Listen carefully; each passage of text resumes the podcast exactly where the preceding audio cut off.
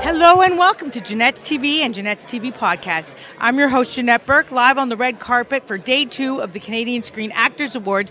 This time we're focusing on cinematic and television series. We're going to be seeing Ryan Reynolds, Catherine O'Hara, and many more stars. And if you haven't already done so, please click the link below to subscribe to our YouTube channel.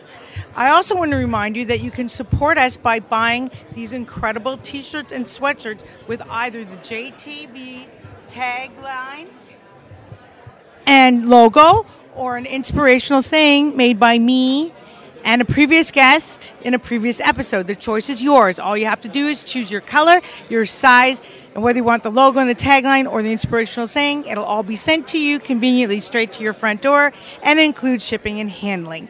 Now, before we get on with today's episode, we're going to have a word from our sponsor, so please stay with us.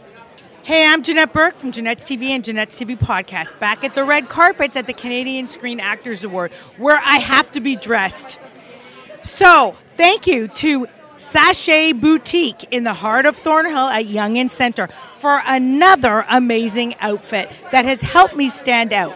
If you have a special event coming on and you want to stand out, go visit Sheba. She will help you with her incredible collection of beautiful designer gowns and cocktail dresses from all the best European designs at very affordable prices.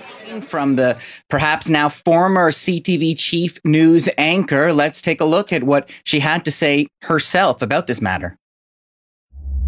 On June 29th, I was informed that Bell Media made a quote business decision to end my contract, bringing to a sudden close my long career with CTV News.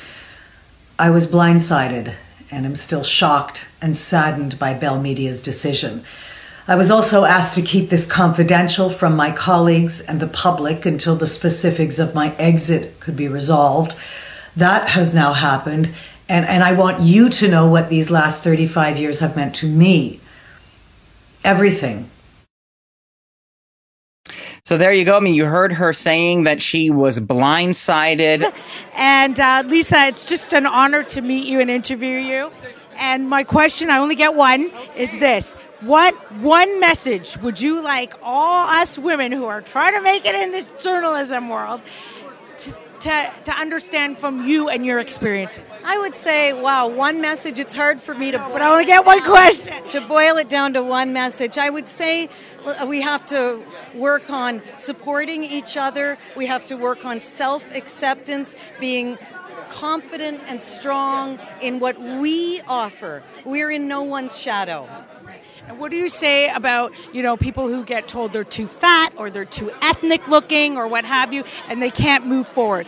How do you think we could change that? I think we call it out. Naming is shaming. If someone says something like that, you got to call it out.